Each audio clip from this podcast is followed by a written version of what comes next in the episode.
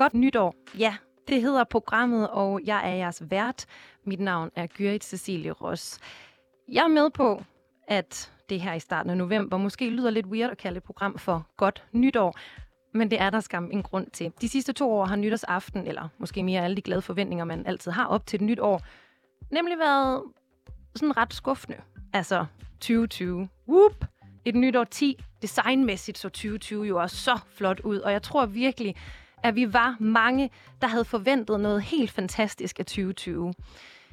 Det blev så en pandemi, og den pandemi fortsat, og øh, det har egentlig bare gjort de sidste to år super duper mærkelige. Vi har på nogle områder fået op, åbnet op for en masse, og vi har diskuteret flittigt. Det var der ligesom tid til, men der er også bare vildt meget, der er gået tabt i mundbind, eller måske vores mundhuggen.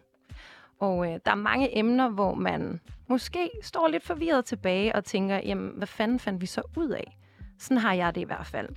Så inden vi om to måneder igen står på en stol med håb og store drømme, så er der måske lige et par ting, vi skal have snakket om. Sådan at vi ægte er klar til at komme videre. Jeg siger ikke, at der ikke er nogen af de her debatter, der ikke hopper med ind i det nye år, men forhåbentlig så giver de mere mening til den tid. Nu får vi at se. I hvert fald, velkommen til et godt nytår.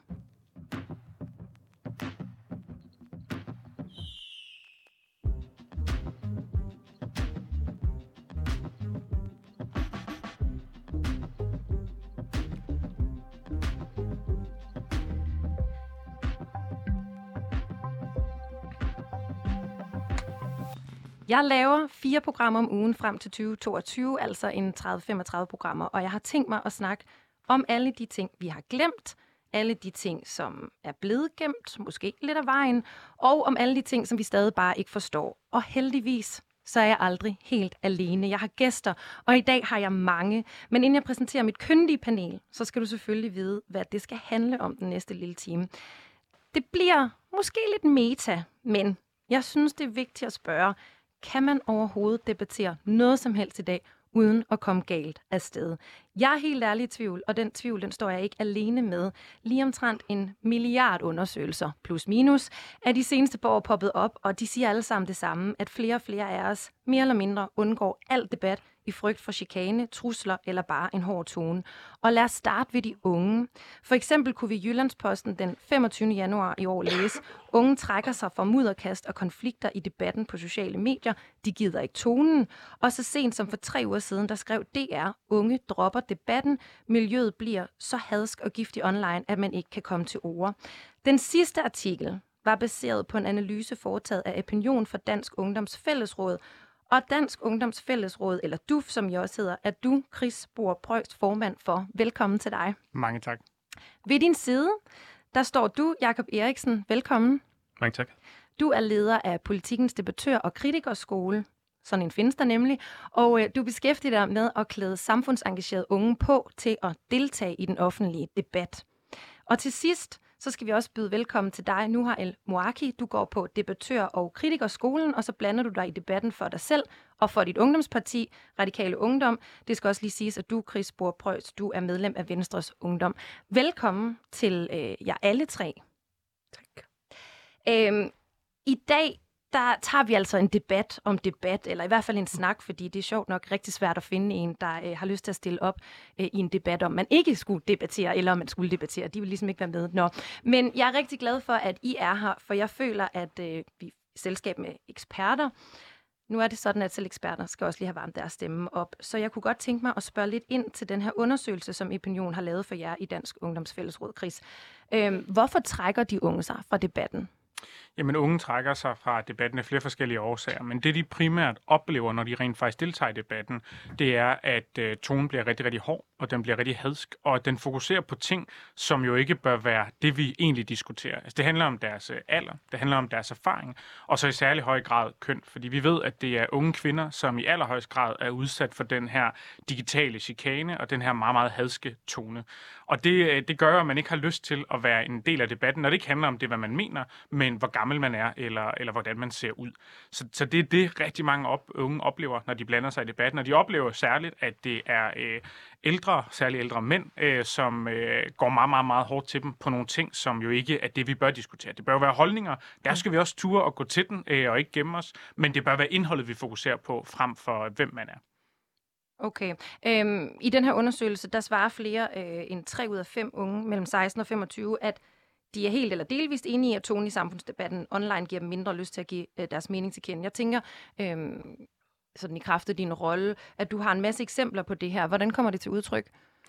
Jamen, det kommer jo til udtryk netop ved, at unge de så fravælger at deltage i debatten. Vi ser, at de, øh, de vælger Facebook-kommentarsporene øh, fra i særlig høj grad. Vi kan så se, at der også er lidt forskel på, hvilke sociale medier man rent faktisk engagerer sig på, hvor der stadigvæk er øh, mere rum for spørgsmål og nysgerrighed, for eksempel på, på Instagram, end der er på, øh, på Facebook. Men de kommentarer, øh, man får, er jo enormt øh, nedladende, og igen fokuserer særligt på, på alder og køn. Øh, de øh, måske pænere af dem er sådan noget med at blive tør bag ørerne, inden du, øh, du udtaler dig, og, øh, og de mere grimme og negative er jo øh, meget kvindenedværdigende, øh, eller øh, går på, at man, øh, man grundlæggende skal holde sin kæft, fordi man er så ung, og man ikke har nogen erfaring, og derfor ikke skal blande sig i, hvordan samfundet skal udvikle sig. Mm. Øhm, Jakob, du møder masser af unge debattører. Er det her også noget, som du kan ikke genkende til? Altså oplever du også de her betænk- betænkeligheder i de unge? Øh, ja, ja, det gør jeg, men, øh, men heldigvis ikke så meget, som jeg tror, man oplever det, hvis man primært debatterer på sociale medier. Vi underviser jo især de unge i at øh, skrive debatindlæg. Og når, når man ligesom er i avisuniverset, så, så er det i hvert fald øh, lidt mindre, øh, i hvert fald vores, vores øh, oplevelse af, af, hvad de bliver mødt af. Men vi, vi tager det jo, det, det er lidt forskelligt, hvordan vi tager det. Altså nogle gange, så er det jo også, hvis vi opdager, at der er nogen, som der har gået på skolen, eller som er en del af forløbet, som der, som der bliver udsat for, for nogle, øh, hvad kan man sige, meget negative kommentarer, at vi så simpelthen tager kontakt til dem og sørger for ligesom at, at tage dem igennem det her. Øh, nogle gange har vi også altså, vi, øh, hvad hedder det, debattører på besøg til ligesom at fortælle om, altså, øh, hvordan det er at opleve det her øh, hadtale og, og, og, hvad kan man sige, meget negative kommentarer. Øh, og hvad hedder, det, hvad hedder det, nu har vi for eksempel næste gang ligesom øh, planlagt, at vi skal tale med nogle af dem, som der så har brugt, øh, hvad hedder det, øh, eller har fået bragt deres indlæg, altså tale lidt om, hvordan har det så været, ikke? Altså tale lidt mere i plenum om, Ja, for jeg tænker også, at selvom man bliver hvad skal man sige, trænet til at, øh, at skrive debatindlæg til en avis, så er det jo rigtig meget også de kommentarer, det kan afføde, og folk kan jo godt finde frem til en i dag, og så skrive, øhm, og jeg ved, vi har jo talt lidt sammen før, øhm, ja. hvad hedder det? Nu har, øh, du, har, øh, du har fortalt, at du har haft ret mange oplevelser, og jeg vil rigtig gerne ind øh, på øh, flere af dem i løbet af programmet. Vil du ikke lige starte med at, at sige lidt om, øh, altså, hvad, hvad, hvad du har oplevet, når du debatterer? Jo, altså nu vælger jeg jo sådan med vilje de her Facebook-kommentarspor til, fordi det ligesom er en meget aktiv debat, og der sker rigtig meget, og der går jo ikke mere end 10 minutter, så har man 90 kommentarer. Det har så, jeg har jo haft mit eget navn på Facebook i meget lang tid, men det har så affødt øh, trusler og så videre. Det har primært været på telefonen, hvor min telefon nærmest ikke kunne ringes op af andre, fordi at hemmelige nummer blev ved med kontinuerligt at ringe. Og jeg tror bare, jeg er til stede et menneske, jeg ikke vil skifte mit nummer.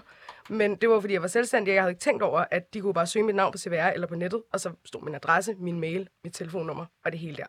Så har jeg så også oplevet, at nogle de smider ting ind i min have, og er kommet og banket på, og så bare løbet væk. Så der, ja, det sker rigtig meget, og hvis man er aktiv på de sociale medier, især i kommentarsporet, og folk ikke synes, du er særlig fed, så, øh, så prøver de jo ligesom at lukke munden på dig på andre måder. Mm. Øh, hvorfor er det, det er et problem, at øh, unge ikke har lyst til at debattere online? Nu spørger jeg dig, Jacob.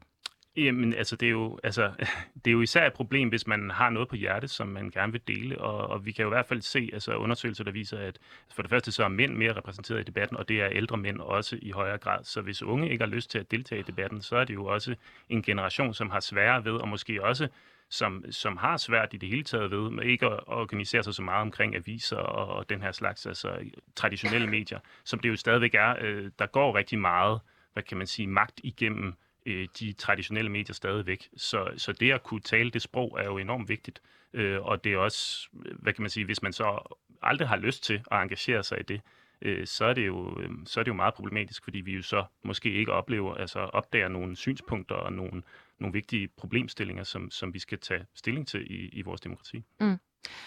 Nu skal I høre, øh, det er jo faktisk ikke kun de helt unge, som holder sig væk fra at deltage i debatten. Der er også øh, forskere, der er politikere, og der er rigtig mange kvinder. Også mig. Øh, og det er ikke, fordi jeg ikke har holdninger. Det er heller ikke, fordi jeg ikke kan skrive. I løbet af i år, der har jeg købt øh, mere plads i både iCloud og i Dropbox. Og det er måske også, fordi jeg er mega meget en tech-boomer, bevares. Men det er også fordi, at jeg har skrevet dokument på dokument jeg har bare aldrig nogensinde tryk, øh, trykket send, hedder det. Øh, og det er faktisk også noget af min motivation for at tage den her snak og lave det øh, den her øh, programserie. Jeg kunne virkelig godt tænke mig, at debatten ikke var så farlig. Og øh, faktisk så skal vi lige nu her snakke med endnu en person, som ved meget om kunsten at debattere i 2015 der skrev hun i politikken, jeg opsiger for dags dato min faste stilling i den danske kønsdebat. Jeg er træt af kvinder, der skælder og skammer hinanden for graden af feminisme og opstiller umulige regler for feminismen. Sådan lød det altså øh, i en artikel med overskriften på flugt fra sure feminister. Jeg siger hermed op som feminist tilbage i juni 2015. Og forfatterne med på en telefon, det var nemlig dig, Ditte Giese. hej, ja, det var det. Hej, ja, hej. Ditte, øh, du er journalist og har øh, i 15-20 år bidraget til debatten, men på et tidspunkt i 2015, der fik du altså nok. Hvorfor orkede du ikke at debattere mere? Øhm, jamen altså, øh, nu lyder det som om, at det kun var feministerne, jeg var sur på. Det var ligesom måske også lige den der øh, klumme, men det var på et tidspunkt, hvor jeg synes, at, at debatten den ligesom eksploderede på en eller anden måde, og der kom så mange debat øh, fora og, øh, og programmer og flader, som man ligesom øh, øh, hele tiden skulle trækkes igennem. Så det vil sige, hvis jeg skrev en, øh, en kommentar eller klumme i politikken, så skulle jeg bruge flere uger bagefter på at, øh, på at forsvare den og, og forsvare mig selv og debattere med alle mulige mennesker. Og, og jeg fik sådan en øh, stigende følelse af klaustrofobi, simpelthen af, at, at det, det er simpelthen for hårdt arbejde. Jeg gider ikke bruge mit, mit liv og min tid på, på det her med at være i forsvarsposition hele tiden. Nej, men øh, det er jo lidt det, vi også snakker om her. Øh, alligevel så er du jo lidt tilbage, så, så hvorfor så blande sig igen? Ja, altså jeg tror måske bare, jeg havde brug for en pause, og det, man kunne måske med, med fordel have taget den pause, uden at skulle, øh, skulle deklarere noget stort offentligt. Men altså grunden til, at jeg er debattør og har været det i, i, øh, i snart 20 år, er jo, at jeg synes, det jeg siger er vigtigt. Og jeg ved, at hvis jeg ikke siger det, så er der ikke nogen andre, der siger det. Og, øh, og, og jeg brænder jo for, for samfundsdebat, så jeg, jeg synes, der er nogle, nogle øh, synspunkter, som det er vigtigt, at vi har med. Øh, og lidt af den øh, debat, som I lige har siddet, og nu hørte jeg lige lidt med på det, så og snakket om, at det her med, at der simpelthen er nogle stemmer, der ikke er der, øh, det synes jeg er dybt problematisk. Øh, og, jeg, og jeg har nogle gange har jeg det lidt som det der, jeg ved ikke, om du kender det der meme med den der sådan gammel, en gammel øh, dame, der står med sådan et skilt, hvor der står, I can't believe I still have to protest this shit. Mm. Altså, og sådan har jeg det lidt. Altså, jeg har det som om, jeg er Anne-Marie Helger, der står på en, en, en ølkasse og råber op om det samme, som jeg har gjort i 20 år. Men altså, nogle gange er der jo så også noget, der, der ændrer sig. Ikke? Altså, jeg, jeg har jo skrevet de første 15 klummer om, at vi skal have øremærket barsel til mænd, og nu kommer den jo ikke. Så altså, der er jo nogle gange noget, der sker. Men altså, man, man, man øh, blander sig jo i samfundsdebatten, fordi man synes, at der er nogle ting, der er vigtige, bliver sagt højt øh, igen og igen for at påvirke samfundsudviklingen. Ikke? Jo. Ditte, øh, lyden er øh, lidt øh, skrættende øh, fra dig, så jeg ved ikke, om, om du Nå, kan stå et andet sted, øh, og, og så imens øh, du lige skifter øh, location, øh, så... Øh, øh, tænker jeg lidt om, øh, om det her det er noget, der ligesom også øh, altså vækker genklang hos jer, øh, Chris, i forhold til, til alle de unge mennesker, du snakker med. Det, øh, det gør det helt bestemt, og jeg er også meget enig med dit i, at det grundlæggende skal det jo handle om, at det er argumentet, vi fokuserer på. Der tror jeg også, vi skal være gode til at sige, at det er jo legitimt, at man får en masse kritik for indholdet, og at man skal ture stå op og forsvare det, fordi vi diskuterer udviklingen for samfundet. Og, og det er vigtigt, at vi skældner mellem den indholdsmæssige kritik, som også kan være hård, hvor man netop bliver forholdt en, en række elementer, og så over til, hvad er det så egentlig kritikken, om den går på bolden, eller om den går på manden. Og det er særligt den sidste del, som vi jo har et stort problem med, og særligt øh, for, øh, for unge, eller nogle af de ting, som fremvækker øh, en masse øh, følelser. Udlændingedebat, kønsdebat med mere. Og, og der prøver vi jo også at sige, at man, man jo mere uenig man er, jo bedre skal man grundlæggende også behandle hinanden. Fordi hvis vi mangler nogle stemmer i debatten, så mangler vi også et element af vores demokratiske samtale. Mm-hmm. Øhm, men altså nu hvor Ditte så altså, sagde op, eller vi skal måske mere kalde det for en overlov, er det også noget sådan helt konkret, at nogen siger, der egentlig, der egentlig gerne vil debattere, men hvor de kommer og siger, jeg, jeg tør ikke, eller nu, nu tager jeg i hvert fald en pause øhm, fra det i en periode? Ja, det oplever vi rigtig mange unge, både i det organiserede foreningsliv, men jo også generelt derude. Hvis man kigger kommentarsporene igennem, så er der meget, meget, meget få unge stemmer, som blander sig i, øh, i de debatter, der foregår. De trækker tilbage til øh, lukkede Facebook-grupper, øh, hvor man føler sig mere tryg i at kunne stille nysgerrige spørgsmål, rent faktisk blive klogere, fordi det er der jo også mange unge, der siger, at jeg vil faktisk godt prøve at blive klogere, inden jeg danner min egen holdning. Mm. Men at stille de spørgsmål i sig selv kan være anledning til, at man bliver angrebet på, øh, på alle mulige forskellige parametre. Så ja, vi ser både unge generelt, men også nogle af dem, som gerne vil blande sig i samfundsdebatten, trække sig øh, på grund af det, de oplever. Det tænker jeg jo måske kunne have lidt med en udvikling at gøre. Og Ditte, øh, jeg startede programmet med at spørge, om man overhovedet kan deltage i debatten uden at komme galt afsted. Øh, det kunne jeg egentlig godt høre. Øh, jeg tænkte mig at høre dit svar på. Men så måske også, hvis du kunne sige lidt om, hvordan øh, udviklingen og måske nærmere tonen har ændret sig fra, da du startede med at debattere til nu. Øh, ja, men det har den jo, fordi der er kommet øh, digitaliseringen, som jo er dejlig, og de sociale medier, som er dejlige, men som jo også gør, at et hvert bøvehorn ligesom kan komme til med totalt øh, altså, øh, uformuleret og dårligt argumenteret øh, kritik af whatever. Øh, og problemet er, at der er så kort imellem os, så du, ligesom, du har meget svært ved at barrikadere dig fra at skulle tage stilling til alle mulige typer, der har en holdning til dig. Og, og, og det, altså, det oplever jeg også, og jeg kan sagtens forstå, når unge mennesker, der er på vej ind i debatten, simpelthen ikke overgår det. Altså, fordi jeg oplever også, at jeg udgiver en, øh, en øh, klumme, der handler om øh, Københavns urbanisering og udvikling, og så får jeg de der beskeder på Instagram eller i min mail, hvor der står, du er grim og tyk og gammel, og, og du burde dø ved kølle et eller andet. Ikke? Altså, og det er jo sådan, det er ligesom at være debattør. Øh, og, og der er så også nogen, der har forsket i, at det især er sådan, det er at være øh, kvindelig debattør. Man skal virkelig udvikle noget teflon for at kunne lade det der pralle af. Ikke? Mm. Øh, og jeg kan da også godt huske, at lige da jeg startede, der, der gjorde det enormt indtryk på mig, altså at få både trusler, men også bare de der sexistiske tilsvininger hele tiden, øh, hvor man sådan ligesom øh, langsomt begynder at overveje, om skal jeg overhovedet, skal jeg det her, og skal jeg ind i den her debat, og overgår jeg det? Altså, og der er der emner, som jeg ikke overgår at skrive om, simpelthen fordi jeg ved, at det, det, bliver, for, øh, det bliver for hardcore at stå model til bagefter. Hvad kunne det være for nogle øh, emner? Øhm, Jamen, altså for eksempel hele transkønnet debatten, den, øh, den kan jeg simpelthen ikke, øh, den kan jeg ikke gå ind i. Okay. det, øh, det, det er for hektisk et miljø. Altså jeg synes jo meget af hele det der øh, øh, woke øh, miljø med identitetspolitik og sådan noget, det prøver jeg at blande mig udenom, fordi det, det, er, det er simpelthen det, det er mennesker med alt for meget tid, øh, og, og der er alt for mange af dem, så jeg kan, kan ligesom holde til det. Det var også øh, lidt det, du var inde på, Chris, og Chris, du markerede Jamen det er fordi, jeg synes, de der har en rigtig god point i, at der er jo rigtig meget godt med digitalisering, men det har jo også ændret de sådan, sociale normer for, hvordan du kan opføre dig. Hvis du forestiller en klassisk debat nede i forsamlingshuset, hvor der så er en eller anden, der stiller sig op på bagerste række og siger noget fuldstændig sindssygt, jamen så resten af salen, du, du kan jo næsten fornemme, hvor meget afstand de tager fra det den måde, sociale medier fungerer på, at enhver kan jo gå ind, det svarer til, at nogen kommer anonymt her i radiostudiet med, med en maske på, og så bare råber idiot ind i radioen, og så går de igen. De opdager slet ikke, hvordan det, vil det sige, bliver. Altså, nu sender vi på loud, så der nok være ret mange, der gerne vil gøre det, ikke? Det, selvfølgelig, det, det kan der jo være noget om. Men, men det betyder, at man fuldstændig ansvarsfrit kan gå ind og levere et budskab, og du får aldrig reaktionen. Fordi der sidder nogen bagefter, der sidder og tænker meget over, jamen, mm. er det sådan, folk opfatter mig? Og den, der har skrevet kommentaren, har nok ikke brugt meget mere end to sekunder på at skrive den, og så er de ude af døren. Så hele den her vekselvirkning mennesker imellem, den samtale, hvor man jo finder kompromis og zoomer sig ind på hinanden i en eller anden grad, er fuldstændig fraværende på sociale medier. Det tror jeg er en af årsagerne til, at tonen også bliver så hård og så polariserende. Fordi man opdager ikke, jeg har faktisk gjort andre mennesker ondt. Og det, der har jeg så alligevel så meget tiltro til danskerne, at de fleste jo ikke har intentionen om at vil gøre ondt på andre.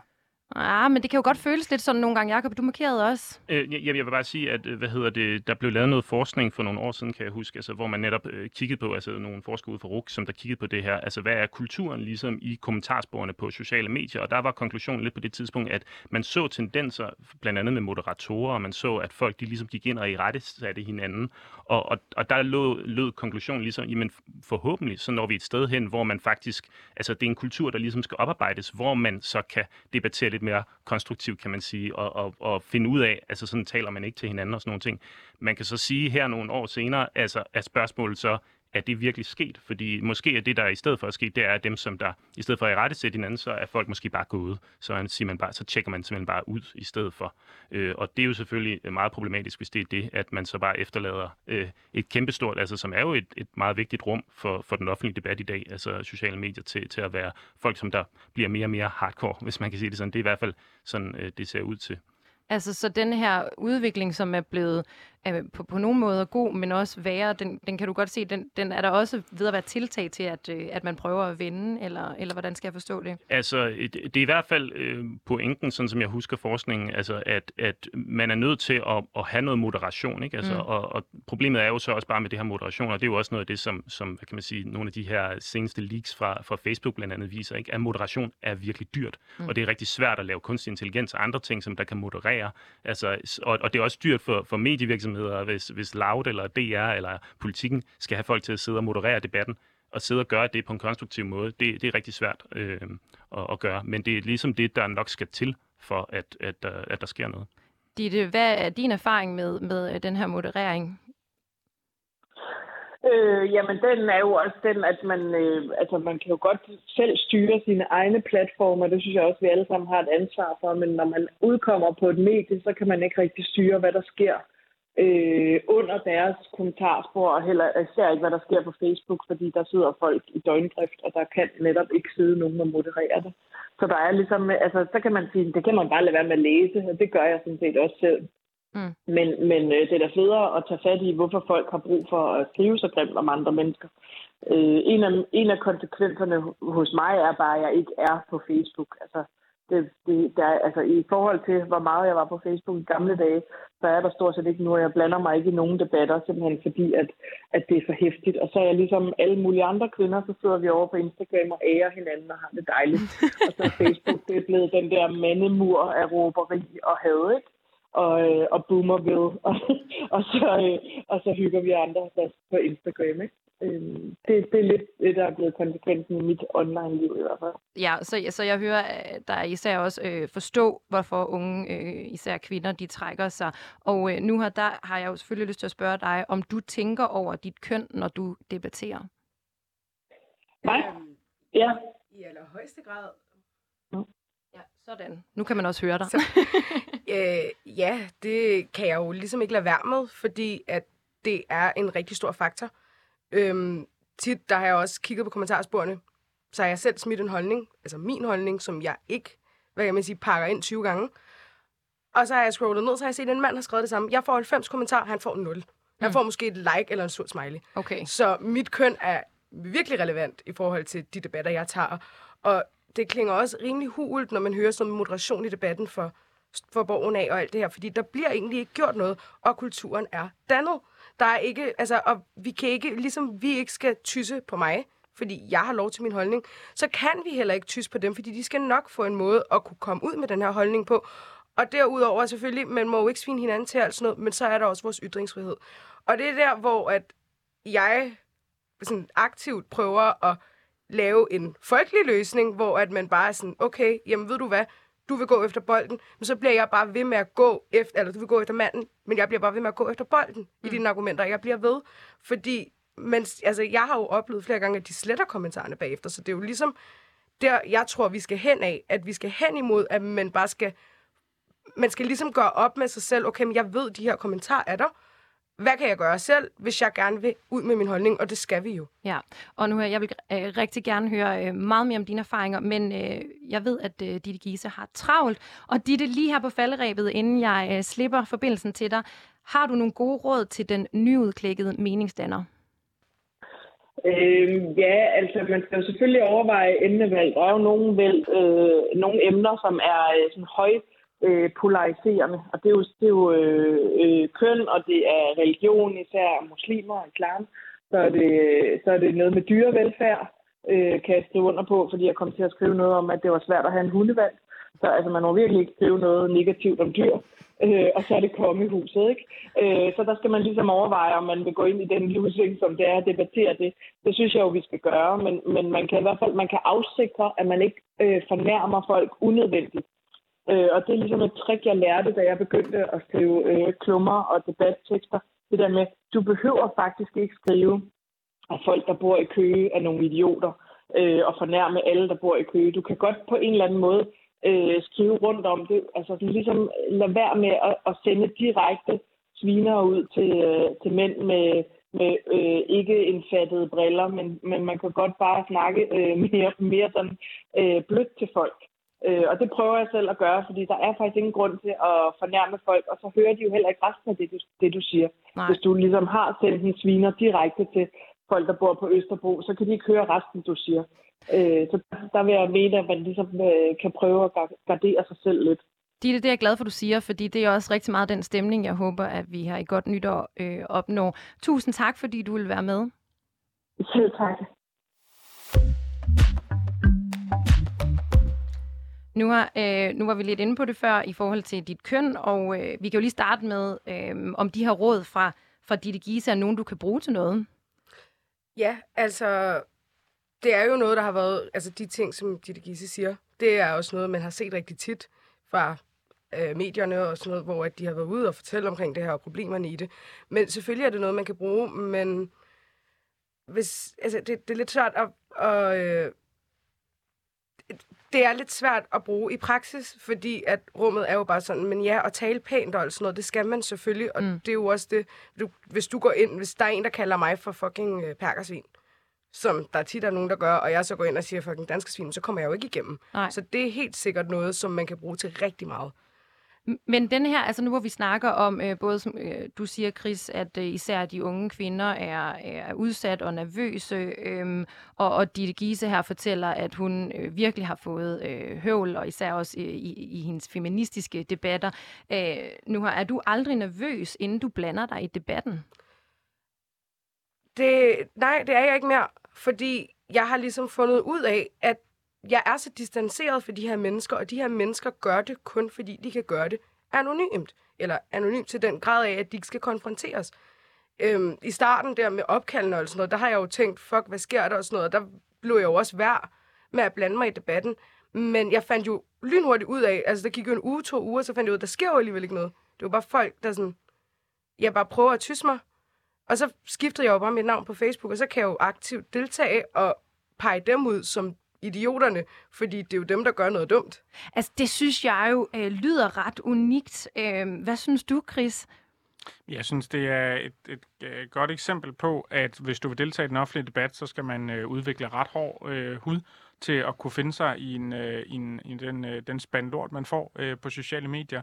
At man skal overveje at, at skifte sit navn for at deltage i debatten, er jo, øh, viser jo, at der er noget galt med debatten, mm. og ikke debattørerne. Og det er noget af det, som jeg synes, vi, vi er nødt til at have en samtale om. Fordi for mig handler det sådan set ikke om ytringsfrihed, for folk kan sige, hvad de vil. Men det handler om, hvordan er det, vi, hvad er det, vi prøver at aspirere til for en demokratisk samtale. Og som jeg har sagt flere gange, der skal være plads til, at man øh, sparker igennem på, på det politiske indhold. Altså, det må ikke være sådan, at vi så siger, at vi alle sammen skal øh, pusse nusser om hinanden, når det kommer til indholdet. Men der er noget om, hvad er det, vi vælger at fokusere på. Den tone gør den, at visse grupper trækker sig fra debatten, fordi så bliver det et demokratisk problem og et demokratisk underskud, når man kan mobbe andre ud, så der kun er plads til sine egne holdninger.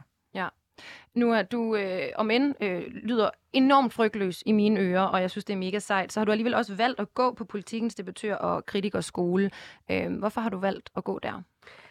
Øhm, jeg havde faktisk svært ved at svare på det spørgsmål til at starte med, fordi at, da jeg sådan, havde hørt om kritiker, øh, kritikerskolen, der var jeg sådan, okay, det lyder mega spændende og sådan noget.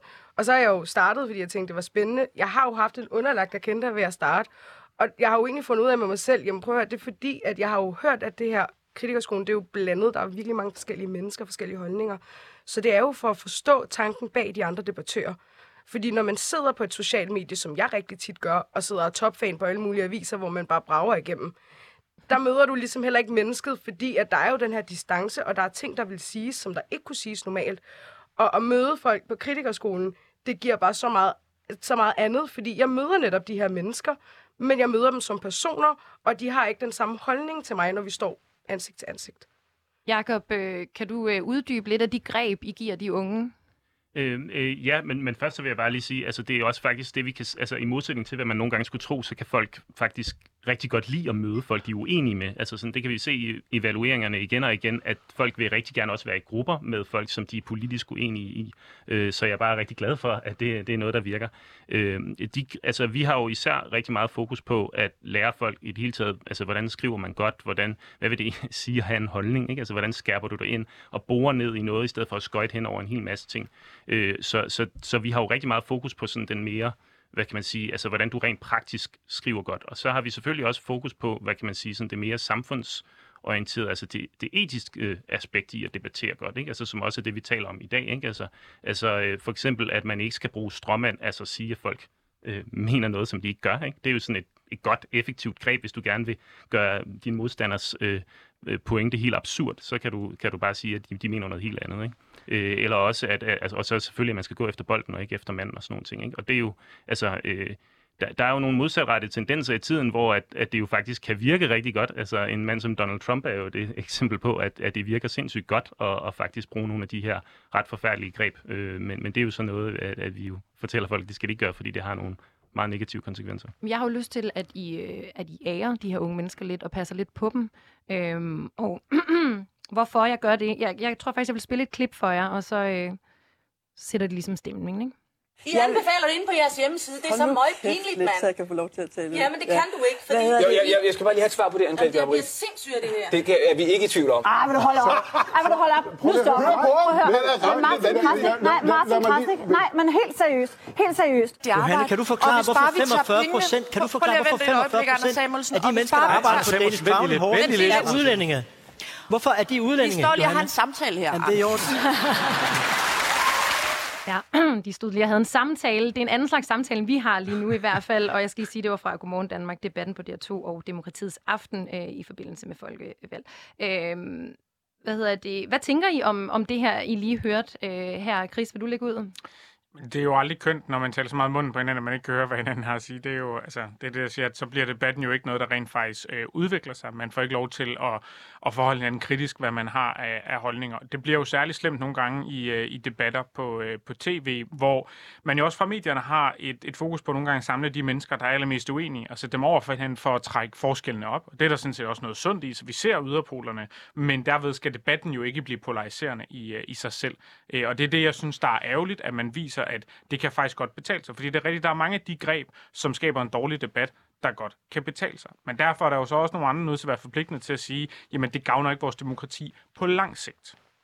Nu har du øh, rækket øh, fingeren op. Ja, øh, og det er fordi, at min holdning til for eksempel det her, det er, ja. at vi skal lade være med at, vi, vi skal ikke ende et sted, hvor vi bliver, for, hvor vi bliver totalt formatskræmte. Fordi jeg synes, i for eksempel det her klip, der er skældet virkelig vigtigt. Fordi vi har nogle debatter, hvor vi har brug for en samtale, ligesom vi har nu, hvor man skal kunne forstå, og vi skal have flere med, og de skal kunne hvad kan man sige, relatere sig til det her og føle sig trygge i det her debatforum. Men vi kan ikke undgå, at der er nogen, for eksempel mig selv, der godt kan lide det her debatformat, hvor det er bare aktivt, og hvor man afbryder hinanden, fordi det er to meget uenige mennesker, som ligesom får deres raseri ud omkring den her, altså den her bold, et, et argument eller en påstand. Og det kan nogle gange hjælpe andre med den deres holdning. Så jeg tror, at skældet er vigtigt, og vi ikke bare ligger noget op, hvor man siger, okay, men det her det er en paneldebat. En paneldebat, det forbinder man jo også med noget med en samtale, og vigtige mennesker, der sådan skal rundt og høres. Og det så ikke går hen og bliver til sådan noget her, fordi så skræmmer vi ligesom folk, som der havde en forventning til at starte med. Så det, det er min holdning til det her, øh, og ikke bare, at vi skal afforbyde det og fjerne det. Øh, ja, og jeg vil også sige, altså, det, det er jo også ret, hvad kan man sige, øh, det, det er jo i sådan et debatideal, at man, man tit har øh, to, hvad kan man sige, meget uenige mennesker, som der, som der repræsenterer hver sin argumentation, ikke? Altså, og hver del af det, og så kan publikum ud fra at få de argumentationer øh, præsenteret, så kan de danne sig deres egen holdning. Det er sådan idealet, ikke? Så kan man så sige, i sådan et program som Debatten, der er de nogle gange så presset på tid, altså, og der er så mange deltagere øh, inviteret ind, at, altså, at det ikke altid fungerer særlig hensigtsmæssigt. Og når jeg ser folk, som der afbryder hinanden og bliver så desperat, som de nogle gange gør det program, så er det jo i hvert fald, i hvert fald min oplevelse, at, at, øh, at det er jo især fordi, at de, altså, at de er frustreret over, at de ikke kan få lov til at uddybe deres argumentation og alle de her ting, som jo egentlig er vigtigt, hvis altså også vi som publikum skal kunne nå at, at, at forstå, og, og, og hvad, hvad det er for en argumentation, der ligger bag, så vi kan danne vores egen holdning. Præcis. Jeg tror, det er vigtigt at sige, jeg, jeg synes jo ikke, det er afbrud i en debat nødvendigvis er problematisk. Fordi nogle gange så fyrer folk bare det samme svar af igen og igen, og der skal man kalde dem i, at øh, de prøver at tale udenom. Det, jeg, jeg, jeg opponerer mod de klip her, det er jo det, at man bruger det som et aktivt greb og tale i munden på hinanden, for rent faktisk ikke at blive forholdt det kritiske spørgsmål, der er på vej til en. Og det, og det er der, hvor jeg synes, der handler det jo netop ikke om at deltage i en kritisk debat. Der handler det faktisk om at sabotere den vel og bruge nogle bestemte greb. Men det er jo helt rigtigt, når nogen bare står og taler og taler og taler og ikke svarer på spørgsmål, så skal journalister gribe ind og afbryde og sige, du svarer ikke på mit spørgsmål. Eller moddebattøren sige, men den præmis, du bygger op, den passer ikke, apropos, man bliver skudt en stråmand i skoene, eller siger noget, som øh, faktuelt er forkert, eller øh, hvad end det kan være. Så selvfølgelig skal det være legitimt, at der er et aktivt debatformat, hvor man forholder en kritisk. Det var også det, jeg startede med at sige. Debatten om indhold må heller ikke blive sådan noget, hvor det kun, øh, altså hvor det bliver sådan helt snowflake-agtigt, og man ikke kan øh, gå til bolden. Det er også nødvendigt, fordi særligt magthavere har en, en privilegeret situation om at kunne bestemme over andre menneskers liv, og derfor skal de også tåle, at man går til dem. Det skal man også som debattør, når man vil påvirke den offentlige debat. Men der er enormt stor forskel på at blive forholdt kritisk. Hvad er det, man mener, man gerne vil lave om? Og så blive skudt i skoene. Jamen, du mener kun det, du gør, fordi du er kvinde, eller fordi du er ung, og derfor gider jeg faktisk ikke at høre på dig. Så det er meget, der er to spor, hører der sige, ligesom at øh, vi, må, vi må godt næsten skændes, men, men når det er det savlige, vi har udgangspunkt i, vi skal ikke skændes, når det bliver de øh, personlige altså, angreb. Det er i hvert fald det, jeg vil kalde et illegitimt argument. Altså det er jo fuldstændig lige meget, hvad din holdning er øh, i forhold til øh, køn eller alder, vil være, vil være mit sådan udgangspunkt. Selvfølgelig bruger man sit køn eller sin øh, alder aktivt som et argument, mm. så bliver man også nødt til at kunne forholde sig, at det kan der være kritik af. Men selv kritik skal jo også leveres på en ordentlig måde, hvor man stadigvæk er savlig. Og det vil vi bare se i mange af de kommentarspor. Det er jo ikke en savlig kritik af, jamen du vil gerne lave et sundhedsvæsen om, men du har aldrig været i det, og du bruger din alder som argument for, at du ved et eller andet. Så må man også kunne forholde sig kritisk til, jamen hvad er det så rent faktisk, du ved? Men der er forskel på det, og så sige, øh, luk røven, din snotvalg, jeg gider ikke at høre på dig. Nu, hvad, øh, hvordan, øh, hvad debatterer du meget, altså, og bruger du dig selv i debatten? Og øhm, før i tiden, der var jeg sådan en, der bare tjekkede alle kommentarsporene, og så svarede jeg bare alle dem, der sagde noget fucking dumt. øhm, og undskyld, jeg banner. Det gør ikke Men, men øh, det, det var sådan nogen, som der, var, som der kunne sige, homoseksuelle skal ikke være her. Hvorfor fanden har vi ikke en dag, øh, som der fejrer heteroseksuelle? Hvorfor skal vi se på dem hele tiden? Hvor jeg sådan, seriøst. Og, og det, skal, det skulle jeg pege ud. Nu er jeg gået mere hen til sådan noget sager, hvor at jeg ligesom har en virkelig stærk holdning, som for eksempel barsel. Ligesom øh, hvad nu, der har jeg, det, ja. der havde jeg også råbt om øremærket barsel i rigtig lang tid. Det blandede jeg mig i, blev høvlet fuldstændig af kvinder. Øhm, men jeg, en ting, jeg og lad mig lige gætte, at det var, fordi du var 24 og ikke havde nogen børn selv, eller? Ja, ja. Øh, det, var, det var det. Og så, altså, det var sjovt nok ingen mænd, der var imod det, men det var også det der med, at jeg bare var så direkte i min holdning. Jeg siger jo aldrig noget grimt, det skal ikke noget grimt, men jeg siger min holdning, som sagt, uden at pakke den ind, så den kan godt øh, tydes flabet fordi at jeg bare er så stærk i min holdning. Mm. Og så fik jeg jo sådan noget, så fik jeg jo decideret en besked, hvor det var sådan, fuck, hvor er du bare klam, og du har sådan en holdning. Din holdning, den skræmmer mig, og menneskeligheden i dag, jeg håber aldrig nogensinde, du får børn, og det var en kvinde på min alder, hvor jeg var sådan, what? Ja. Men noget, jeg aktivt holder mig fra, det er udlænding og integrationsdebat, fordi at, det kan godt være, at jeg har det der øh, minoritetsprivilegie af, det er mig, men det er bare et emne, hvor at jeg bare ved, at jeg bliver udpeget, og jeg bliver udskammet, og det ene og det andet, jeg, får ikke, jeg, har fundet, jeg har bare fundet ud af, at jeg får ikke min holdning igennem, uanset noget. Og det er jo så egentlig et emne, du har en, en aktie i, eller et belæg øh, for øh, på en eller anden måde. Og det er jo også lidt det, du er inde på, Chris, det her med, hvornår man bruger sig selv personligt. Og jeg er rigtig glad for, at I sådan helt af jer selv kom ind på det. Fordi lige før vi gik i studiet, der snakkede jeg med journalist Abdel Aziz Mahmoud. Han har jo både erfaring med selv at debattere, og med at moderere andres debatter øh, i programmer som øh, Shitstorm og Mellem Fjender. Han sagde, at han er med tiden blevet... Øh, forholdsvis kold i røven over for det meste af det, der bliver skrevet på internettet. Men selv han har altså også en grænse. Det lyder sådan her. Der er sgu nogen, øh, som larmer så højt på tastaturet, at alle kan høre det, men det handler sjældent om dig. Det handler ofte om dem, og det kan man næsten godt læse ret tydeligt. Så det er altså ikke alt, du skal tage øh, seriøst. Det er klart for sådan nogen øh, som mig, som brugte sin familie, øh, og som brugte sin kære i sine historier og i sine sådan, debatter, så kan man godt blive sådan lidt ked af det, når de går efter dem. Det var nok min grænse. Det var, når, når, når nogen, du godt kunne lide, blev ramt. Det har gjort ondt, når, øhm, når jeg på en eller anden måde har faldet over, for eksempel, lad os nu sige, et medie har skrevet om mig. Når det er ude af mine hænder, når det er ude fra min platform, men på et andet medies platform, så har jeg været ked af det og skuffet over at se, hvad de forskellige medier efterlader af kommentarer fordi uh, vi har jo ytringsfrihed, og man må sige, hvad man mener, så længe det er genuerende. Ikke? Og det er simpelthen, det er simpelthen, det, det er simpelthen så uenig i. Altså, jeg synes simpelthen, at medierne og mine sådan, kolleger øh, journalistkolleger har et ansvar også for at luge ud. Ikke kun i de ting, som er ulovlige at sige, men faktisk en gang imellem også sige, hey, nu, nu er der altså nogle mennesker, der står frem og fortæller og krænker deres hjerte ud og fortæller om deres familie. Gider I godt opføre jer ordentligt. Chris, du skal øh, desværre forlade os nu. Er der øh, noget, du lige vil sige til det, Abdel han siger her, inden du går ud af studiet?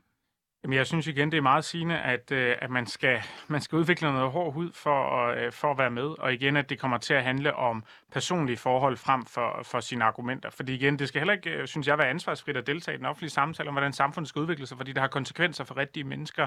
Men, men igen, det må være indholdet, vi fokuserer på, frem for det andet. Og når man bruger sin personlige fortælling, som Abdel har brugt jo til og, og prøve at give nogle andre nogle forbilleder og agere efter, at man så bruger det imod folk, det, det synes jeg jo er en, en helt særlig grad af, af usmagelighed. Og så tror jeg bare afslutningsvis fra min side, at det er i hvert fald vigtigt at sige, vi, det er jo ikke et problem, vi kan lovgive os ud af det her. Det handler også om et personligt ansvar, hvordan vi hver især engagerer os. Og, og der burde vi jo nogle gange også, der så har holdninger, også tænke, jamen ved du, jeg bliver sgu også nødt til at rent faktisk blande mig i Facebook-sporene og være med til at være det gode eksempel. Og så lovgivningsmæssigt, der skal vi også forholde øh, tech-giganterne deres algoritmer, og hvad er det rent faktisk, de understøtter. Fordi det er jo altid det gode øh, kompromissøgende argument. Det er ofte dem, der bare hælder gylde ud. Mm. Tak skal du have, Chris Preuss. Selv tak. Æh, nu her, øh, for lige at vende lidt tilbage til det her med at bruge sig selv, og så siger du, der er de her emner, du ikke bruger, og, og Abdel, der lige har talt lidt om hans egne grænser. Øh, jeg, jeg bliver nødt til lige, jeg kan godt mærke, at jeg bor måske lidt i det, men at spørge dig, altså påvirker det dig ikke mere, øh, at folk kan, altså, har fundet din adresse? Øh, vi talte sammen i går, hvor du sagde, at der var blevet kastet ting ind i din have, var det? Øh, altså, hvordan, jeg, jeg tror det er, fordi jeg er faktisk en lille smule par for over, at øh, du med din alder er kun at være 24, allerede har så meget hård hud, som vi hører om. Øhm, og er den bare kommet overnight, eller hvordan? Ja, altså, jeg vil lige starte med at svare på spørgsmålet omkring det her med, om det, ja, om undskyld, det, gør mig, om det blev det, også et super det var bare, det var bare folk, altså, nej, men jeg, jeg vil rigtig gerne, så, men øh, det omkring, at folk de har en adresse og stadig har min telefonnummer og sådan noget, nej, jeg er ikke bange for det mere. Det, det var jeg et kort periode, men jeg har virkelig fundet ud af, at prøv at høre, de gør ikke noget de gør virkelig ikke noget, fordi at de er jo ligesom selv bange. Det, der er en grund til, at de sidder bag de sociale medier. Der er en grund til, at de ikke ringer ind til debatten og stiller sig derind for at have face på og sådan noget. Der er en grund til, at de heller ikke har profilbilleder og alle de her ting. Det andet er, at det her med sådan personlige eksempler, det er også, jeg tror, det er også der, hvor skældet for mig ligger. Det er, at i alle debatter, jeg deltager i med de her trolls og tastaturkrigere, som Del også beskriver dem, som, hvor, de, hvor tastaturet bare runger totalt højt, det er, at jeg altid forholder mig objektivt. Jeg kan godt, altså, jeg, jeg har fået, jeg er blevet udpeget for at give verbale sviner virkelig mange gange, selvom jeg aldrig skriver grimt, men jeg kan være virkelig, jeg, jeg tager dit argument og latterligt gør det så meget, hvis du men har en hvad er din motivation for at gøre men det? Men motivationen er jo netop det her med at udpege, hvor dum deres holdning er. Ikke hvor dum de er, fordi jeg kender dem ikke. Og det er også der, hvor at jeg for eksempel holder mig for den her udlændingedebat, fordi der kan jeg ikke forholde mig objektivt, fordi jeg er vokset op i Nordvest, jeg er en del af udlændingedebatten. Der bliver det ligesom for tæt på til, at jeg kan være det her objektive menneske, og bare være fuldstændig kold. Og så også det her med, at så, så kan jeg jo være så kan jeg blive upopulær i dem, som der faktisk kender mig personligt. Og så er det mig personligt, der kan blive udpeget. Fordi de kender mig jo ikke, når jeg deltager i en barselsdebat. De ved ikke en skid om, hvem jeg er. Det er også derfor, jeg er da ligeglad med, at de kalder mig luder, grim og perkersvin. For det, det er altid over en udlændingdebat, det ignorerer jeg jo bare. Mm. Så ja, det er det her med, at... Men det lyder jo mega hårdt, så jeg tænker, altså, hvad, hvad får du ud af det? Altså, hvad, hvad giver det igen at deltage på den her måde? Altså, det det jo giver mig, som, jeg også, som vi, vi også har snakket om, det er jo, at jeg kan se, det virker jeg kan se, at det virker, at jeg blander mig, og jeg tager, hvad kan man sige, skraldet, for de andre kan komme til. Og det giver mig nok i det, og så nyder jeg også noget totalt ordkløv. Jeg, jeg, jeg nyder at sidde og udpege de her og gøre dem til grin, fordi har du en dum holdning, så, så er det dig skyld. Okay, men altså konkret, hvordan... Konkret, der, der er det jo... Jeg har jo modtaget flere beskeder fra piger, der har været sådan, hvor, hvor er du sej. Sådan, jeg, jeg, jeg støtter dig, jeg skriver en kommentar, jeg vil normalt ikke kommentere, eller sådan noget med, hvor folk har været sådan, ej, hvor er det vildt, at du går ind, og vil du ikke hjælpe mig med at formulere et argument, og alle de her ting. Og jeg, at når man kan se, det virker, så har man bare heller ikke lyst til at stoppe. Et, fordi jeg nyder det selv. To, det er, at jeg kan ligesom, hvad kan man sige, feje gaden, og måske også give andre et incitament til at gøre det samme, som jeg gør, for at vi kan få mere plads.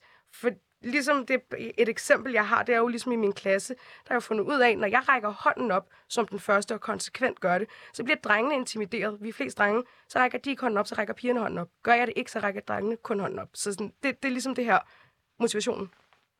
Jakob, øh, vil du lige knytte en kommentar til det? Øh, ja, men jeg vil også, øh, hvad hedder det, nu, nu spurgte du før det her med, altså, om, at du ville ønske, at vi æde øh, folk lidt mere, når de kommer ind til os, og, og det, har jeg, det, det har jeg også bare lige tænkt over, fordi altså, jeg, jeg tror først og fremmest, altså dem, som der kommer til os, det er jo også folk, som der gerne vil øh, debattere, og som, som ønsker at være en del af det, og, og, og vi, altså, der tror jeg også, altså i forvejen kan det godt være lidt afskrækkende, og når man bliver bedt om, at øh, nej, men, altså, faktisk en del af dine nuancer, hvis du skal skrive et virkelig effektivt debatindlæg, den er du, dem er du simpelthen nødt til at, at barbere af, fordi det er der ikke plads til på 400 ord. Ikke? Øh, men hvis du nej, så... undskyld, altså det er ikke fordi, at jeg siger, at I ikke skal netop undervise folk i øh, selvfølgelig at få Nej, det hele nej, det med, men det er mere det der med, altså efterdønningerne af det, alle reaktionerne ja. passer I på, øh, Ja. eller giver, giver tricks der. Og der, og, der, og der tror jeg simpelthen, det er vigtigt at tage det simpelthen, altså, øh, som, hvad skal man sige, som det, altså selvfølgelig øh, forberede folk på det, men også pas, altså, pas på med altså, at, at tale alt for meget, hvad kan man sige, øh, øh, op, hvis man kan sige det på den måde, altså, og så til at håndtere det, som, som det kommer, fordi vi er også nødt til at ligesom sige, jamen der skal være plads til folk.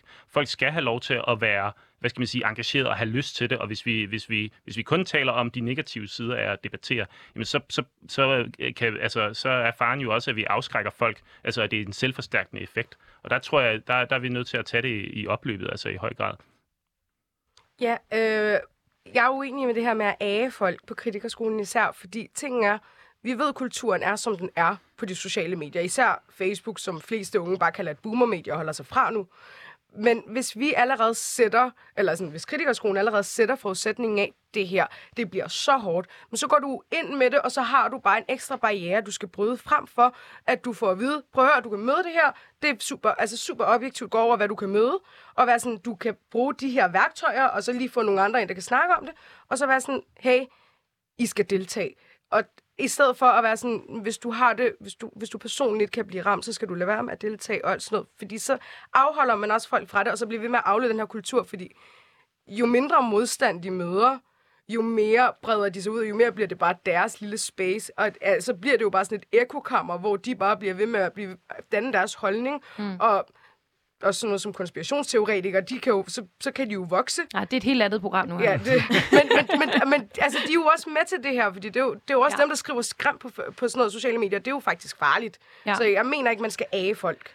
Nej, men jeg tror, at det, jeg mener med det, det er jo, at altså, nu alle de her undersøgelser, som viser, at det er svært at få unge mennesker og kvinder, generelt. Folk, altså Ytringsfrihedskommissionen øh, kom i 2019 med en meget stor befolkningsundersøgelse, hvor de konkluderede, at 4 ud af 10 af de adspurgte danskere, de har afholdt sig fra at ytre sig på sociale medier inden for de seneste seks måneder, øh, selvom de egentlig gerne ville. Og jeg tror, det er, det er den gruppe, fordi øh, nu har, vi har cementeret nu, at du er fucking frygtløs, men der er ikke så mange kvinder, unge kvinder, ligesom dig. Så jeg tænker jo lidt, og, og jeg vil gerne være positiv og optimistisk med jer, som vi kan rekruttere en masse debattører, så vi kan sagtens slutte på en high note. Men hvad gør vi så? Og det kan jeg jo så spørge dig, Jacob. Hvad gør vi så for at, øh, at få rekrutteret alle de her piger, øh, især, men generelt, mennesker, der er bange for at, at blande sig. Jo, det er jo... Altså, Kom så, hvis du lige kan løse den på to minutter, altså, så vil det bare være super. Altså, først og fremmest, så, så vi, altså, meget af det her starter jo på sociale medier, så, så der skal jo ske et eller andet med, med, med den måde, vi regulerer sociale medier på, om, om hvor, meget, hvor mange ressourcer man lægger i moderation og sådan nogle ting. Det tror jeg i hvert fald er et rigtig godt sted at starte, fordi det er også der rigtig meget den offentlige samtale drykker hen. Men så håber jeg også på, altså fordi noget af det, som, som Chris også sagde, og noget af det, som vi også har snakket om, altså nogle af de rigtig dårlige tendenser, som der er til at udstille folks argumenter som absurde og reducere det helt vildt. Altså det kommer jo også af, at vi formulerer os kortere og kortere. Det er også noget af det, som platformene opfordrer, altså opfordrer os til.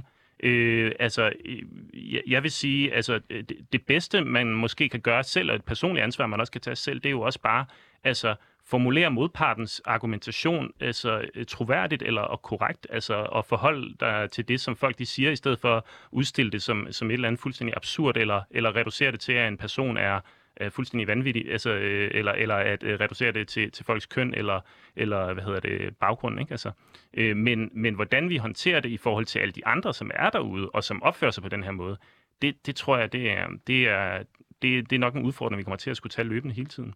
Nu her, øhm, kan du sådan meget kort lige give et, øh, et godt råd til, øh, til alle de unge kvinder, der måske kunne låne sig lidt, eller få lidt inspiration i hvert fald øh, fra dig? Jo, øhm, altså først og fremmest så vil jeg mene, at man skal, man skal vende den her øh, fremstilling af problemet. I stedet for at sige, så mange deltager ikke, så man sige, så mange deltager. Ja. Fordi det giver også noget andet, og det giver noget andet, når man læser.